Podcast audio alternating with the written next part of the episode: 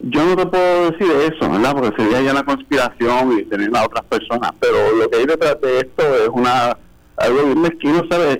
Nosotros en el partido, estamos, estas son palabras de Javier, lo discutimos el caso. Javier me dice, mira Nelson, el grupo Victoria Ciudadana está al otro lado de nosotros, pero es una mezquindad eh, de, de tratar de sacar de, de, de, de juego democrático a un grupo que, que cualifica, pero, que lo ha hecho todo. Pero dice al otro lado, se refiere al otro extremo. Victoria Ciudadana está al otro extremo de nosotros, de, de, de, de, mira, en el sentido de que son liberales, están, son socialistas, etcétera.